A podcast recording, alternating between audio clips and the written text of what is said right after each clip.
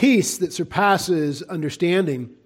And if you'll turn with me to Matthew ten thirty-four, this will be an introductory text, an introductory verse, followed by one more introductory verse, and then our main text for this morning's message, peace that surpasses understanding. We live in a troubled time. We live in a troubled world, and a great many today lack peace. In fact, to say they lack peace would be a severe understatement. A great many are living in constant terror, a state of fearfulness, terrified by what might come next. And this is not a Christian state of living or a Christian mindset. And so I want to spend at least one more week here seeking God's word, God's truth, and ultimately God's grace and empowerment that we might be a people that possess peace that surpasses understanding. The Lord Jesus in Matthew chapter ten, verse thirty-four said this, "Do not think that I came to bring peace on earth. I did not come to bring peace, but a sword." Now wait, Pastor, you just said you're preaching a message to encourage us and enable us to have peace that surpasses understanding, but then you, you open the message with a text from Jesus that says, "Do not think that I came to bring peace on earth. I did not come to bring peace, but a sword." Why would you open your message on peace with a promise from the Lord Jesus that he did not come to bring peace? Well, you see, often our seeking of peace is not biblical. Often our excessive seeking of peace, in fact, is idolatrous. We make peace an idol.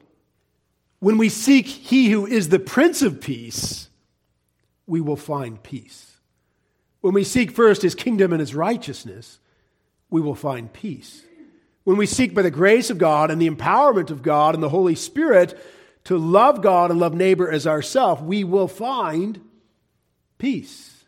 But when we seek peace, we actually will find ourselves with less and less peace, ever diminishing peace, when we make peace our pursuit. And so by the grace of God, we must repent of the idolatry of seeking peace instead of seeking God, of loving peace instead of loving God. And so the Lord Jesus says here, "Do not think that I came to bring peace on earth. I did not come to bring peace, but a sword." We cannot get a peace that the Lord did not promise. In fact, he promises a sword. He promises us spiritual warfare. He promises us trials and tribulations. He promises us that it's been granted to us not only to believe on his name's sake, but to suffer for his name's sake. And so we must know that going into it, which doesn't negate at all the promise of a peace that surpasses understanding. In fact, they go hand in glove. The peace that surpasses understanding. Well, how would it surpass understanding? If Jesus came to give us peace in this world. No, he did not come to give us peace in this world. He came to give us peace eternal in a world that's to come. He came to give us peace in our hearts, in our souls, in our minds that surpasses understanding, that surpasses this world. But he did not come to give us peace in the world. In fact, we must call off peace with the world. And we must throw off the idea that we will have peace with a world that is opposed to our God and his Son, our Christ, our King, our Lord, our Master, our Savior. We must put off that idea, for it's faulty, and it leads, that, that false expectation leads to constant disappointment. And so we open with the Lord Jesus' sobering words in Matthew ten thirty-four. "Do not think that I came to bring peace on earth. I did not come to bring peace, but a sword. Quite the contrary, I came to bring a sword." There will be a spiritual war. In John fourteen twenty-seven, John fourteen twenty-seven, our second introductory text to this message on peace that surpasses understanding, the Lord Jesus speaking says, "Peace I leave with you, my peace I give to you. Not as the world gives do I give to you. Let not your heart be troubled, neither let it be afraid." And so, seemingly in contrast to the Lord Jesus' words in Matthew ten thirty-four. Here in John fourteen twenty-seven, he says, "Peace I leave with you. My peace I give to you. Not as the world gives do I give you. Let not your heart be troubled, neither let it be afraid." And so the Lord Jesus is not ultimately contradicting himself. These two statements go quite peaceably together. I did not come to bring peace to you in this world, but a sword. And here, here, peace I leave with you, my peace. So we'll not have peace with the world. We'll not have peace in the world. We will have peace in Jesus Christ. What is the quality of peace we have in Jesus Christ? It's his peace. It's perfect peace. And you must know Jesus is fully and eternally God. He has the whole world in his hands. Nothing takes him by surprise. He is sovereign over everything and everyone. What's coming in the news tomorrow ultimately comes through the ordination, the, the ordained plan of God, Father, Son, and Holy Spirit. Nothing is outside of God's control. He's working all things according to the counsel of his will, and all things are working for the good of those who love God, who are the called according to his purpose. So peace I leave with you, my peace I give to you. Jesus has given his peace to you. If he has bought you with his blood, if he is your Lord and your Savior, one of the great things he's given you, other than the certain hope of eternal life in a new heavens and new earth in which only righteousness dwells, but he's given you his peace to possess even now. And that's what I want you to have. Possession of the peace of Jesus Christ now. Because he's given it to you now. This isn't just for heaven. This is for here and now. He's not giving you any kind of promise of peace in this world with the world. But he's given you a certain promise of peace, a certain gift of peace, his own peace, my peace, he says, I give to you. Not as the world gives. Not as the world gives. The world gives a peace that is transient, that is dependent upon the latest news report, that's dependent upon your bank account being at a certain level. It's dependent upon your boss being pleased with you and the door to your workplace being open tomorrow and you being invited in and not ushered out. The peace the world gives to you is dependent upon how your relationships are going with the other people around you. Even the other drivers around you, right? If your peace ebbs and flows dependent upon other people around you, especially on the highways, you're in trouble, aren't you? Any confessions?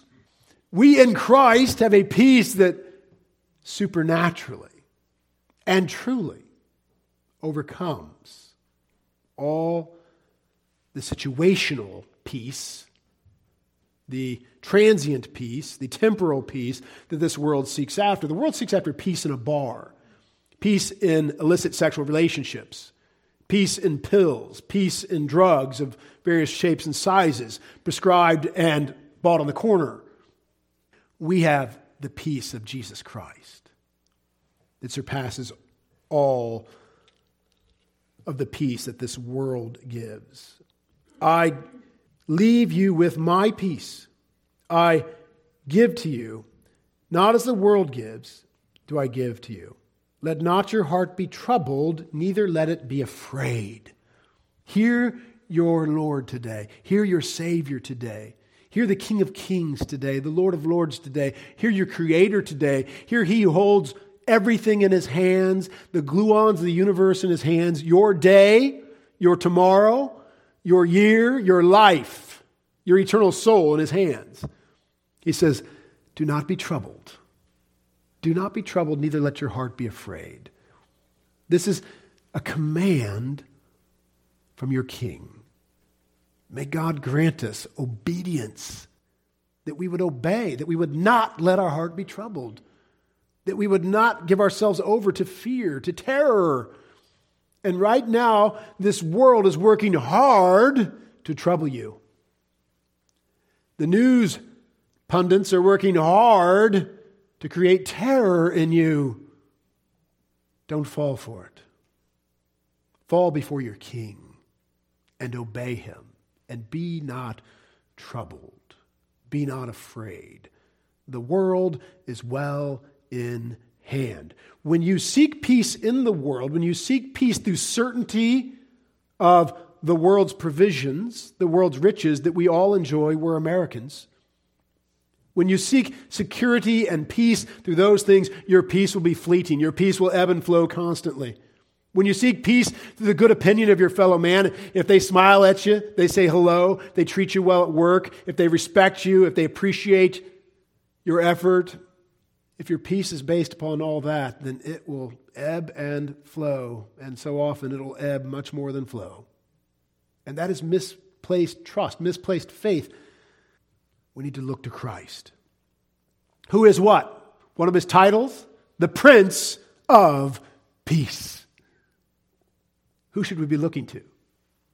The Prince of Peace to find peace, dear saints.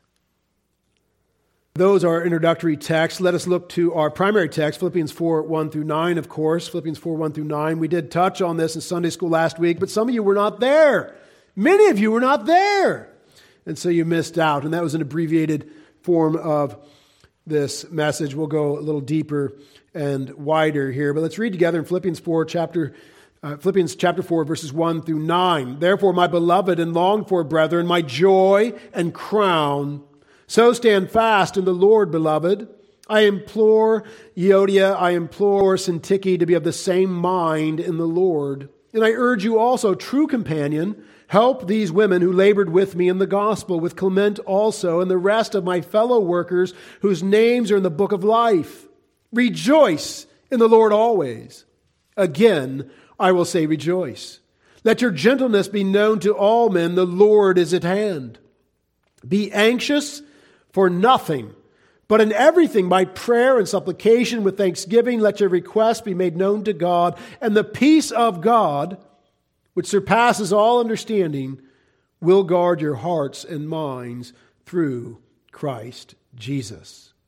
Finally, brethren, whatever things are true, whatever things are noble, whatever things are just, whatever things are pure, whatever things are lovely, whatever things are of good report, if there's any virtue, and if there's anything praiseworthy, meditate on these things. The things which you learned and received and heard and saw in me, these do, and the God of peace will be with you. And all of God's saints said, amen. First point, joy in imperfect saints. Some of you have heard this point before. New content, similar message. Joy in imperfect saints, verses one through three. The Lord has blessed us with brothers and sisters who are imperfect. All brothers and sisters are imperfect. You might think you're the perfect brother or sister, and that would be an imperfection. But we are to have joy in imperfect saints. We're not to wait to heaven to have joy in our brothers and sisters in Christ. We're to go ahead now and have joy in them, for they are gifts to us from God, to walk together in the faith, to serve the Lord together, to magnify the Lord together as co-laborers. Verse one, therefore, my beloved and longed for brethren, my joy and crown, so stand fast in the Lord, beloved. Now, this is the Apostle Paul who preached the gospel of Christ to these dear people and led them unto Jesus, writing to the church there in Philippi. Therefore, my beloved and longed for brethren, my joy and crown, so stand fast in the Lord, beloved. You're not an apostle, I'm not an apostle, but this heart of the apostles, the heart that we should possess, a heart that puts on display the power of the Holy Spirit, the fruit of the Holy Spirit, love. My beloved and longed for brethren, my joy and crown, so stand fast in the Lord, beloved. Now, if you don't feel that way about your brothers and sisters in Christ, I encourage you to pray that God would change your heart. And we won't always feel that way. We don't always feel that way about our dear family members. But let us pray to God that the Spirit of God would compel us. The Spirit of God would empower us.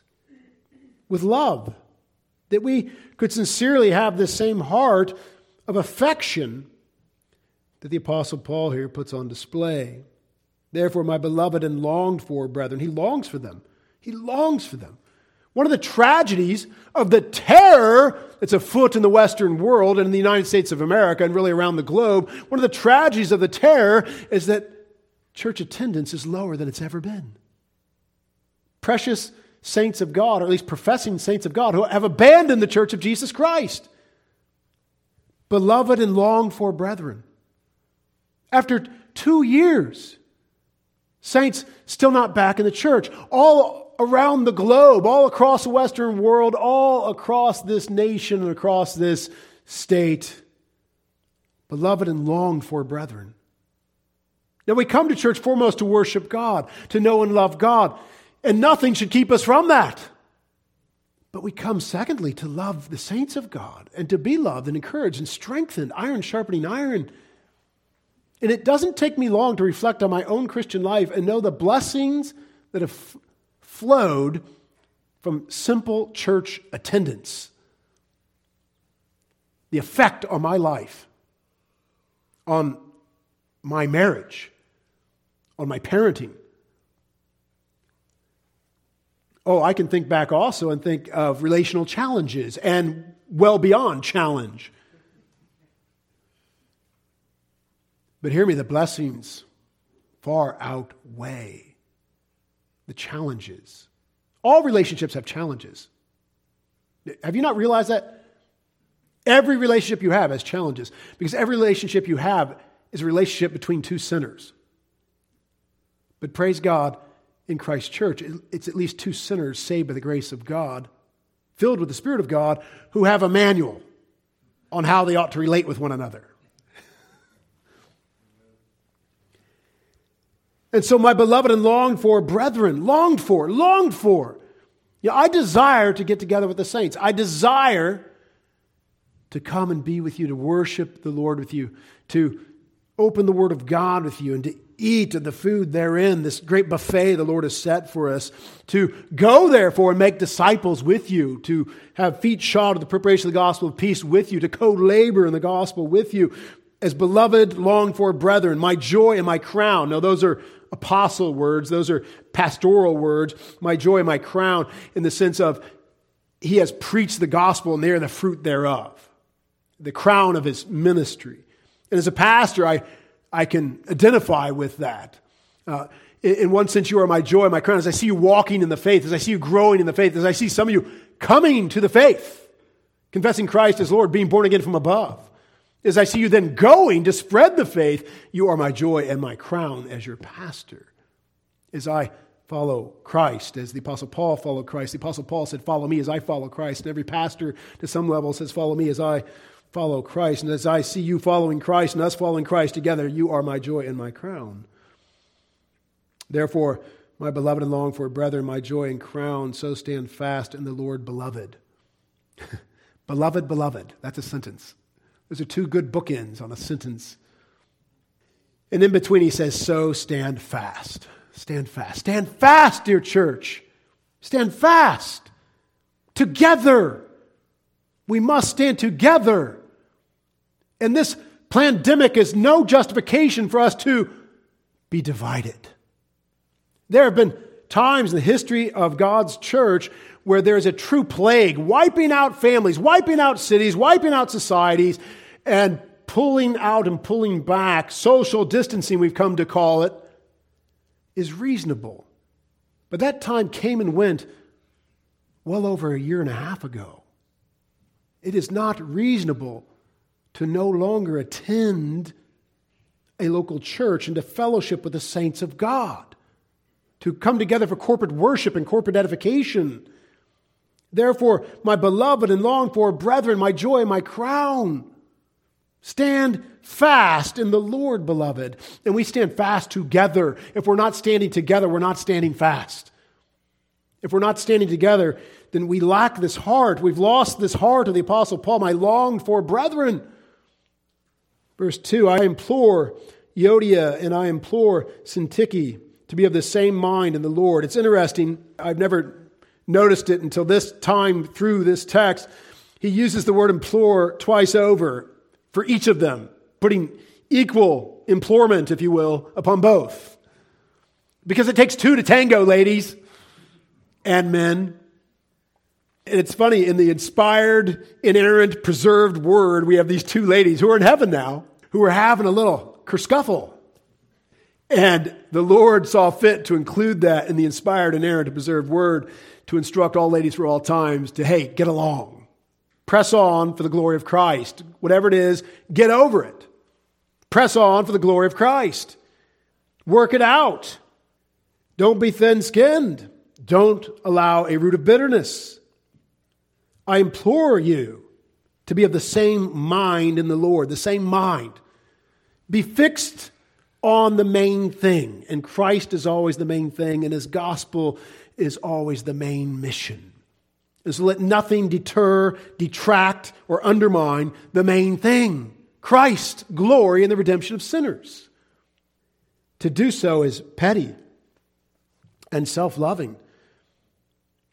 And so we have the apostle imploring these dear sisters in Christ to be of the same mind in the Lord. They are sisters in Christ. They are indwelt with the Spirit, but they are implored with authority in public for all time to be of the same mind in the Lord. Verse three, I urge you also, true companion, help these women who labored with me in the gospel, with Clement also and the rest of my fellow workers. True companion, labored with me in the gospel, fellow workers whose names are in the book of life. Your names are in the book of life. They're in the book of life. Like the family Bible, you open it up in the front. Look, this is my great-great-great-grandfather, my great-great-great-grandmother, and all the way down. And look, here's me. We don't do those family Bibles much anymore. But this is the book of life. And our names are in it. We're the family of God, bought with the blood of of Jesus. Fellow workers, labored with me in the gospel, true companion. See, this should, this should describe the Church of Jesus Christ. True companions, beloved fellow workers, laboring together in the gospel, keeping the main thing, the main thing, uh, being of the same mind, whose names are in the book of life, longed for brethren. That's a great description of the church. And that is joy in imperfect saints. We have joy in imperfect saints. They're imperfect, aren't they? He, he has all this joy and all this love for them. And he has to say, and, and hey, hey, get along. But that doesn't detract from his joy and his love for his true companions, his fellow workers, his co-laborers in the gospel, whose names are in the book of life.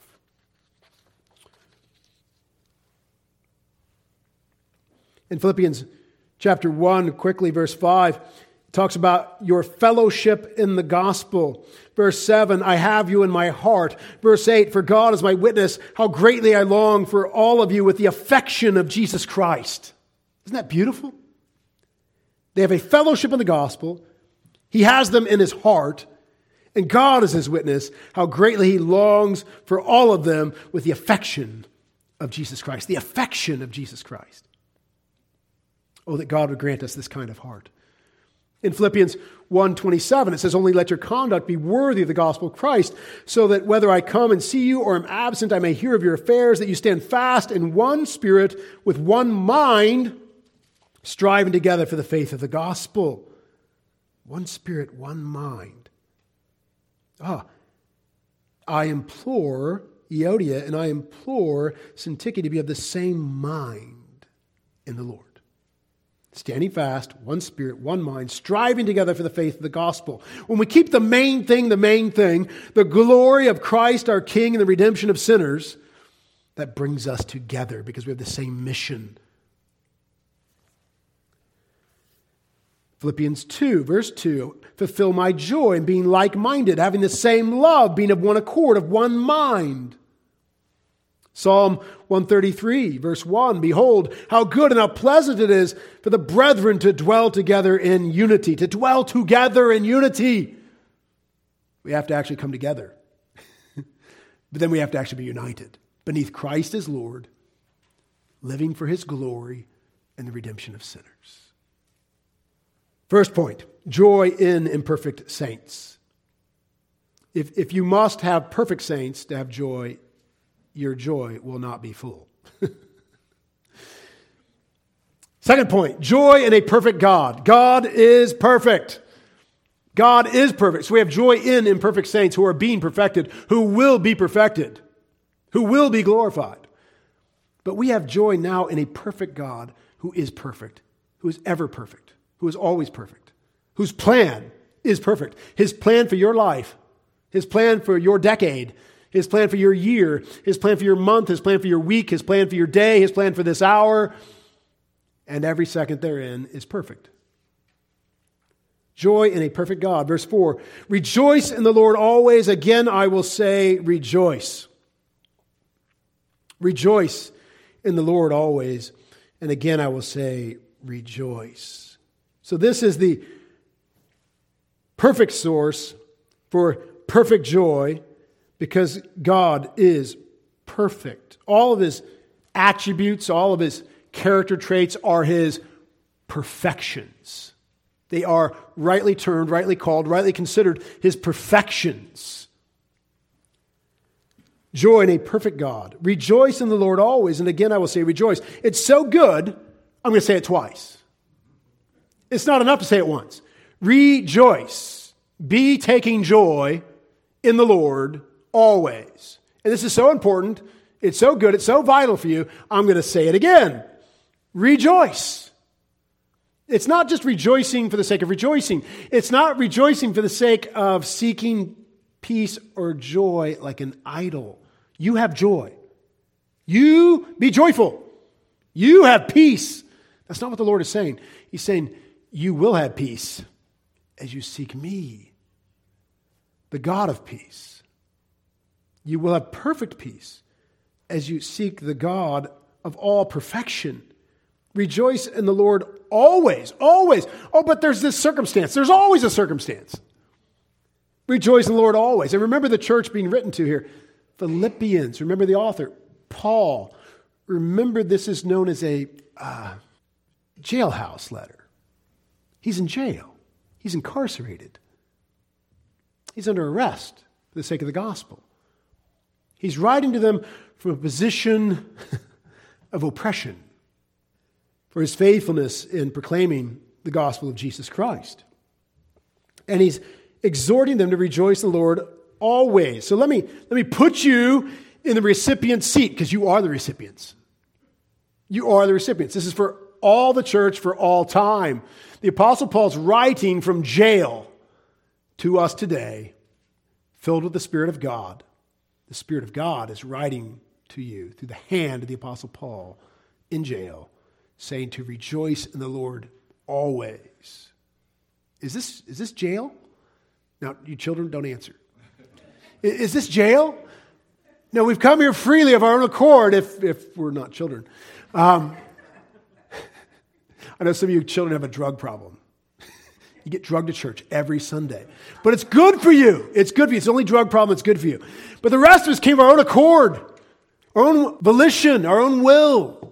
By the grace of God, we came to seek the Lord, and we must do so daily. Rejoice in the Lord always, and again I say rejoice.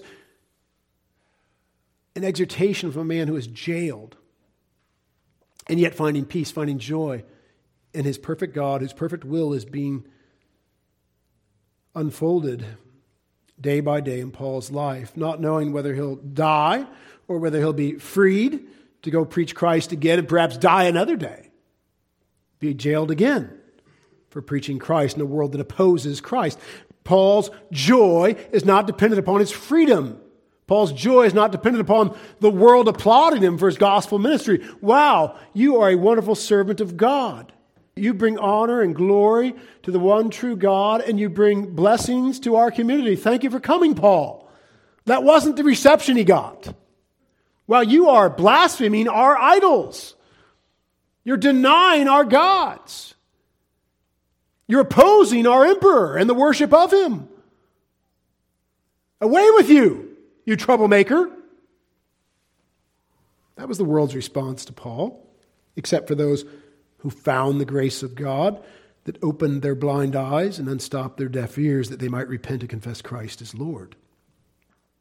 The great commentator Matthew Henry says, all of our joy must terminate in God, and our thoughts of God must be delightful thoughts. Observe, it is our duty and privilege to rejoice in God, and to rejoice in Him always, at all times, in all conditions, even when we suffer for Him or are afflicted with Him, even as the Apostle Paul was suffering at the very moment he penned these words. We must not think the worse of him or of his ways for the hardships we meet with in his service. There is enough in God to furnish us with matter of joy in the worst circumstance on earth. He had said it before. Finally, my brethren, rejoice in the Lord. Here he says it again. Rejoice in the Lord always, and again I say rejoice.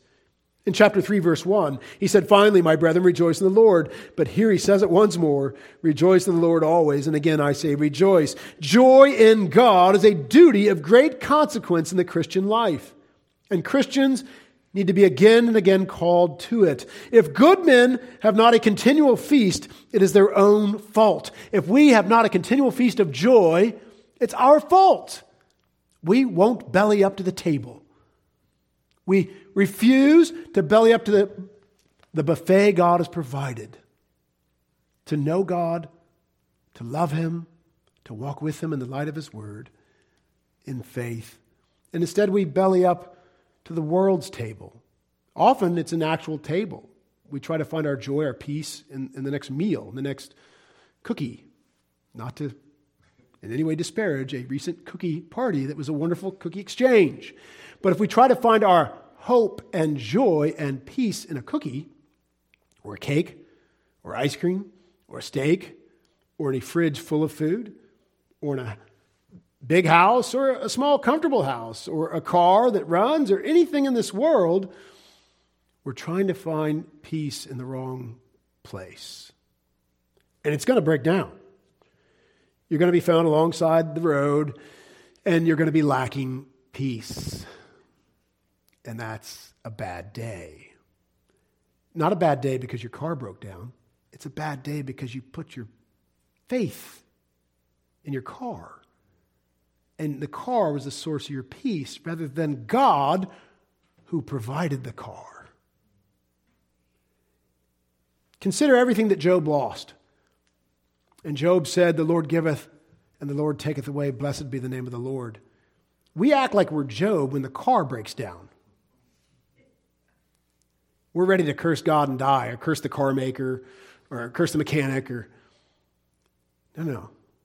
The Lord gave and the Lord took away for a moment. And he might have taken away because of our own lack of, you know, responsible maintenance. But the Lord gave, the Lord taketh away, taketh away. You know, be thankful you have the car.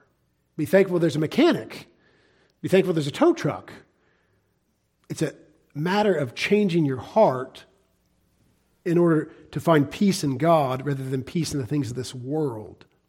And you will actually have peace then and not find yourself so often fretting, worrying, anxiety-filled, or even terror-filled. So joy in a perfect God. Romans eleven, thirty-three through thirty-six says this, oh, the depth of the riches, both of the wisdom and the knowledge of God. How unsearchable are his judgments and his ways past finding out. For who has known the mind of the Lord, or who has become his counselor, or who has first given to him, and it shall be repaid to him. For of him and through him and to him are all things, to whom be the glory forever. That's the Lord we're to rejoice in. Rejoice in the Lord and his ways that are beyond our comprehension. Don't demand that you comprehend all that is taking place in your life or in the lives of others or in this world. You can't. You can't comprehend the vast plan of God. What you can comprehend is that God has a plan and he has it well in hand.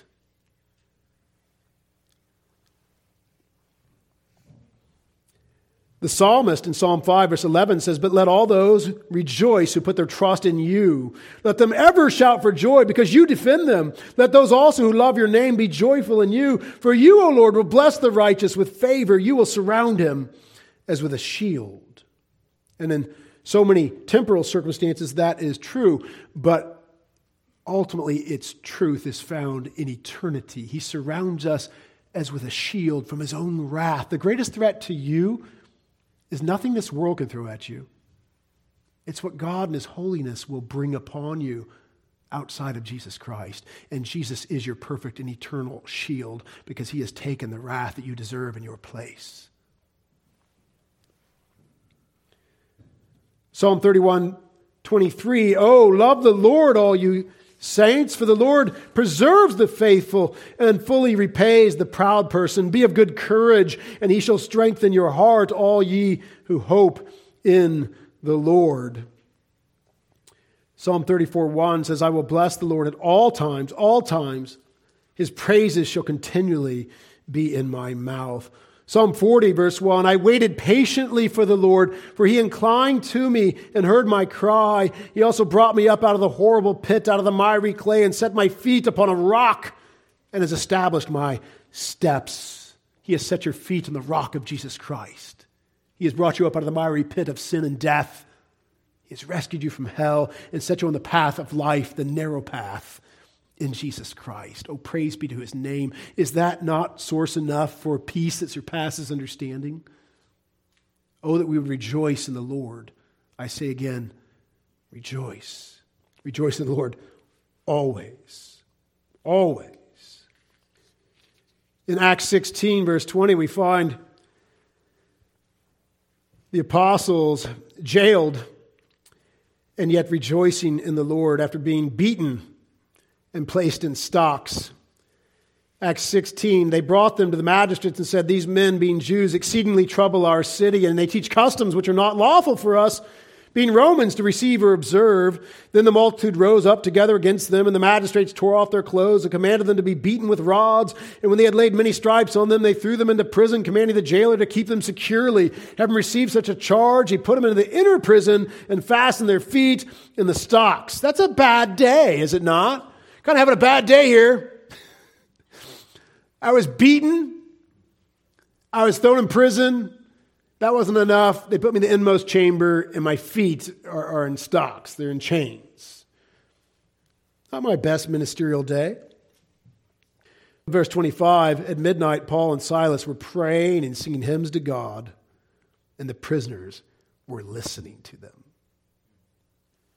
Two things there. Their peace, their joy, their faith was not dependent upon their circumstances. Th- their faith was in God Almighty, who had control of the circumstances, and they were certain of that.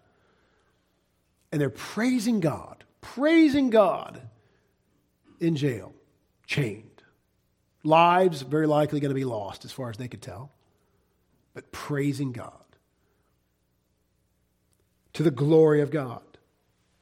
And that's the peace you need and the peace that's available to you. "My peace I give to you," said Jesus. My peace, not the world's peace. That is available to you if you'll just receive it, if you'll just grab a hold of it. But you've got to let a, loose of the world and your attempts to find peace in it. To get peace through the Prince of Peace, you must grab onto him and not let go. That's what they exhibit here in the jailhouse.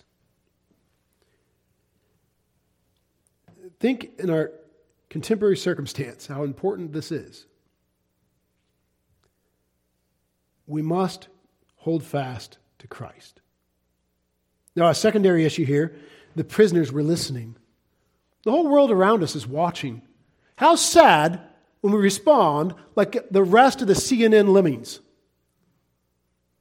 running off with our hair on fire, saying the world is ending, the world is ending, living in terror. Where's our peace? Where is our Prince of Peace? How have we come to fear death so much that we're willing to cancel all of life? We have overcome death. Statistically speaking, you're far more likely to die of a multitude of other things than you are of the China virus. And yet, we still own guns. We still own cars. We still often cross the street without looking both ways. Sometimes, while looking at a cell phone. We could have killed a woman a few weeks ago, my wife and I.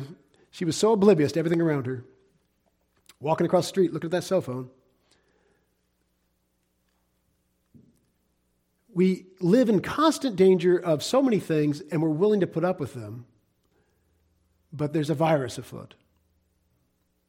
And so we're going to cancel all of life. It cannot be. It cannot be. Our state right now is talking about passing a law to put a mask mandate on us forever. There will be no mask mandate on me. There is no mask mandate now. Christ is King. There's no mask mandate in here today. Why? Because we need to smile at each other. We need to worship the Lord. We need to fellowship. And because we do not fear death. And because all true science is God's science. And the mask is a lie. And so we don't cooperate with or submit to tyrannical lies meant to keep us in a perpetual state of fear that we might give up all of our constitutional rights so that an antichrist global tyranny can prevail. It's become exceedingly clear that to defy tyrants is obedience to God.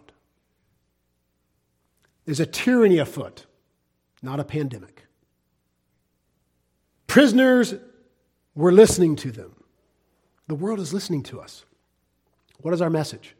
Here's my message. It starts kind of quiet.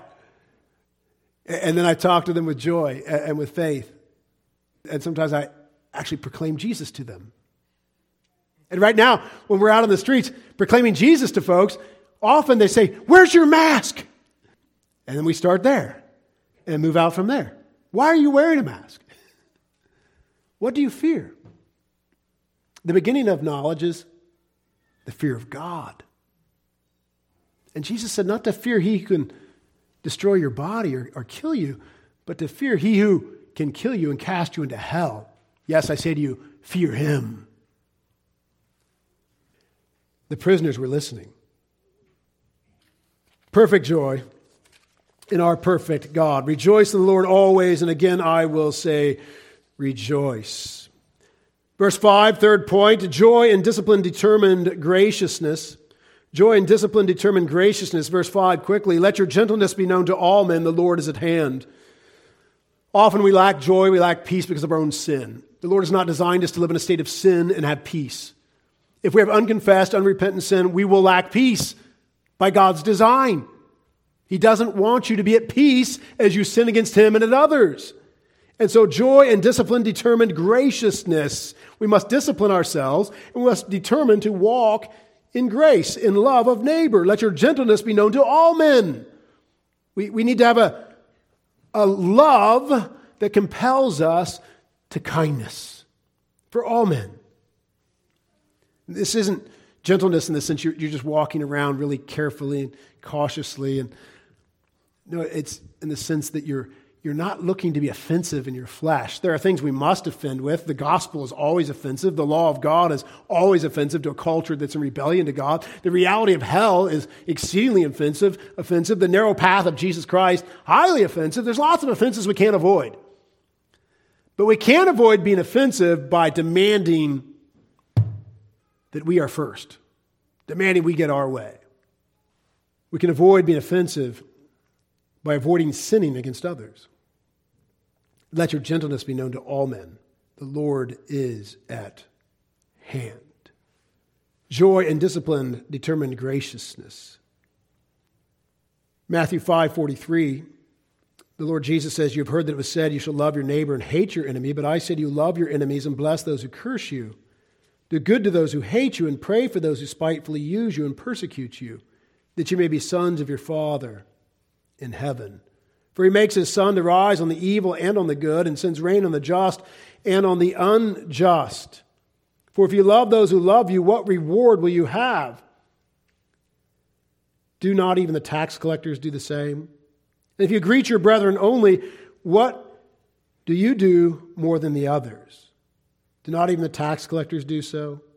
Therefore, you should be perfect, just as your Father in heaven is perfect. And so we are to love all of our neighbors. We're to love those who see us as enemies. It says your enemies. It's not that we see them as our enemies. You're my enemy. We do recognize that they see us as their enemy, and maybe more and more uh, compelled to even seek our destruction. Those who are the enemies of God, those who are given over to antichrist passions, those who are given over to uh, the sexual perversion, uh, rebellion that's raging in our society, they are more and more antagonistic towards Christianities, toward uh, towards Christians, toward Christianity, and towards Christ himself and the Word of God. Uh, nevertheless, we are to love them, not make them our enemies, that we wish them ill, that we wish to harm them. We're to love them and call them to repentance and faith in Christ, to pray that they might come to Christ. They're blind, they're deaf, they're being swept along by the devil's lies. We need to love them with action and truth, even as our Father loved us. Were you not once a blasphemer, a rebel, a hater of your fellow man? And yet God graciously saved you. We need to be ministers of that same grace to others. Let your gentleness be known to all men. The Lord is at hand. He is coming soon and with judgment. And so, joy in imperfect saints, joy in our perfect God, joy in discipline, determined graciousness. We cannot have joy in a state of sin as we're sinning it up, sinning against our neighbors. We're not going to have joy. We're not going to have peace. We're sinning against our husband, our wife, our kids, our parents, our actual neighbors, our fellow saints, our coworkers, the people on the road. We're not going to have peace or joy. So joy in discipline, determined graciousness. Fourth, joy and discipline determined faith. Verse six, this is important. Be anxious for nothing, but in everything by prayer and supplication with thanksgiving, let your requests be made known to God, and the peace of God, which surpasses all understanding, will guard your hearts and minds through Christ Jesus. This is precious. Hear me. If you particularly have an issue with anxiety, worry, or fear, you need to memorize this. Discipline yourself to memorize the scripture that you desperately need. And you need to pray through it regularly. You need to let the Word of God renew your mind and set you free from a pattern of sinful thinking and feeling called anxiety, worry, and fear. Be anxious for nothing. You need to take all your anxieties, all your worries, all your fears out of that box, that anxiety box. Take it out. The Lord says nothing. Well, but you don't know, you see this, there's these circumstances, well, there's this thing. Be anxious for nothing. Because that anxiety, that worry, that fear, that's anti-faith. You're not trusting God, the God of all peace, the God who holds all things in his hands, the God who's working everything according to the counsel of his will. So be anxious for nothing. You've, you've got to cancel the permission you gave yourself to be worried, fearful, and anxious. Because God's already canceled it, just so you know. Or you can continue to be anxiety-filled, worry-filled, fear-filled.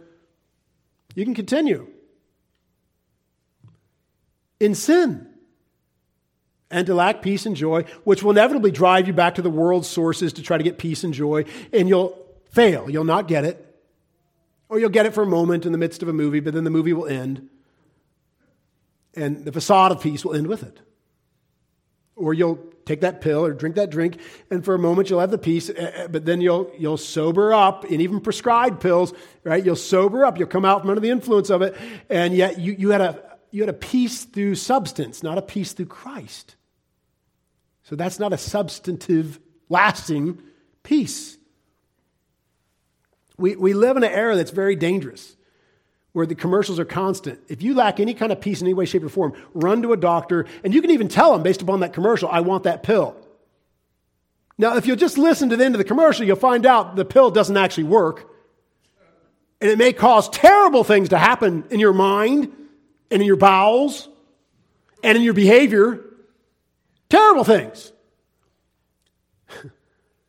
One of the newest ones I, I'm hearing is like these uncontrollable movements and things that are permanent. After you take these psychotropic drugs, even when you stop, I think, wow, self-induced Parkinson's disease. That's brilliant. That'll make you happy. Take this pill to make you happy, and it'll give you self-induced Parkinson's disease. But we got another pill to make you even happier once you get that. Think this through, saints. Take everything out of the anxiety box. Take it all out. Be anxious for nothing. But in everything, in everything. So we've got a nothing and everything. But in everything by prayer and supplication. Present your requests to God. Yeah, we skipped something there. No anxiousness, not a zero zip, nothing. In contrast, because you can't just stop there. You can't just say, okay, I'm going to be disciplined. No more anxiety, period. I'm done with that. No, no, no, no, no. You're not done if you do that. Because you're putting your faith in your willpower to no longer be anxious or fearful or worried. You've got to shift your faith from the things of this world, including yourself, where your anxiety will be perpetual, to the Lord. And so you exercise faith instead of exercising anti-faith by taking everything to the Lord in prayer and supplication with thanksgiving even. And that thanksgiving is vital.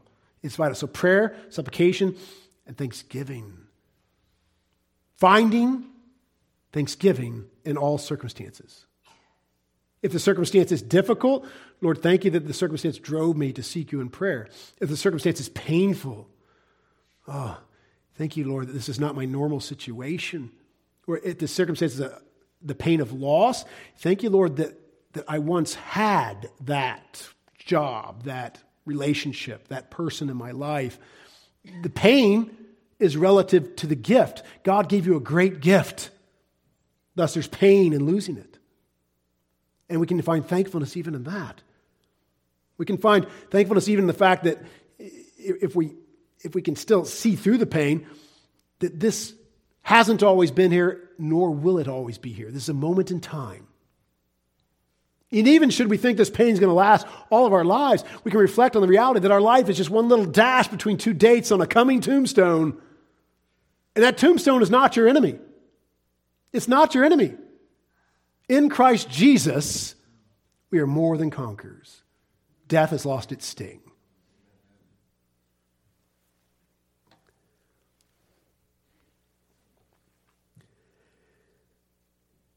And so be anxious for nothing, but in everything by prayer and supplication with thanksgiving, let your requests be made known to God. And the peace of God, here's the promise of God.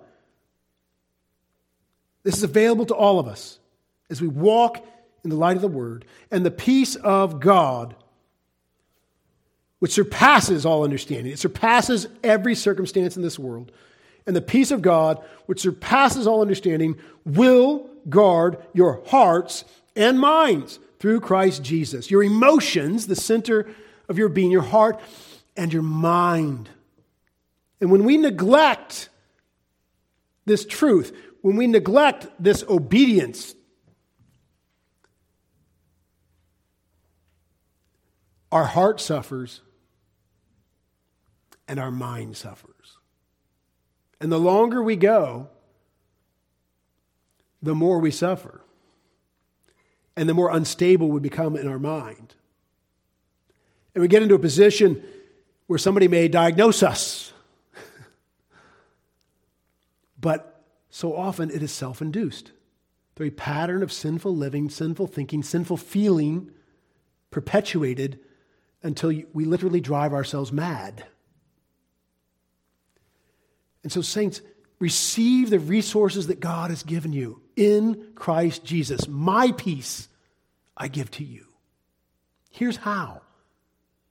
Be anxious for nothing, but in everything, by prayer and supplication with thanksgiving, let your requests be, na- be made known to God, and the peace of God, which surpasses all understanding, will guard your hearts and minds through Christ Jesus. What a precious truth. What a powerful truth that will change our lives. And the final truth for this message today, quickly, verse eight.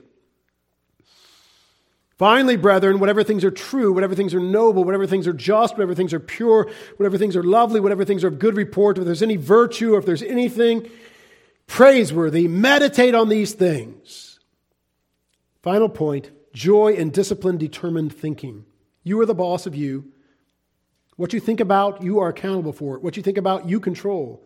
Joy and disciplined, determined thinking. Finally, my brethren, whatever things are true, think about the truth. Jesus is the truth. Think about the truth. Whatever things are true. Is the pandemic killing everyone? No, that's a lie. It's not true. Is Joe Biden the president? No, that's a lie. It's not true. Is he your king? Well, that's definitely a lie. It's not true. Is Lord Fauci your savior? No, that's a lie. It's definitely not true. Think about what is true.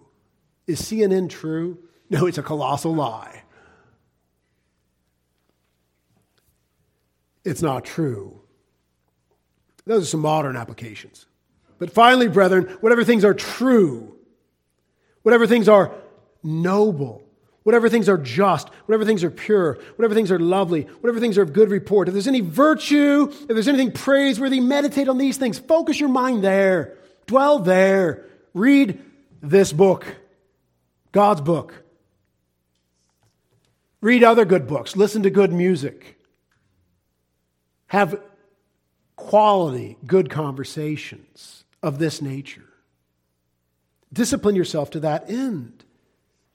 Whatever things are honorable, whatever things are just or righteous, whatever things are pure or clean, whatever things are lovely, whatever things are of good report, if there's any virtue or excellence, if there's anything praiseworthy or commendable or worthy of lauding, meditate on these things. Think on these things. Pray on these things. Journal these things. Write notes. Stick them up in the mirror about these things. Communicate these things verbally and in texts and emails and whatever form of communication you're using these days to others. Be a spreader of these things, and you will have peace that surpasses understanding. The peace that Christ came to give us, that's not dependent upon this world. I said final point. Bonus point. Got a minute left. Joy and discipline determine living, verse nine.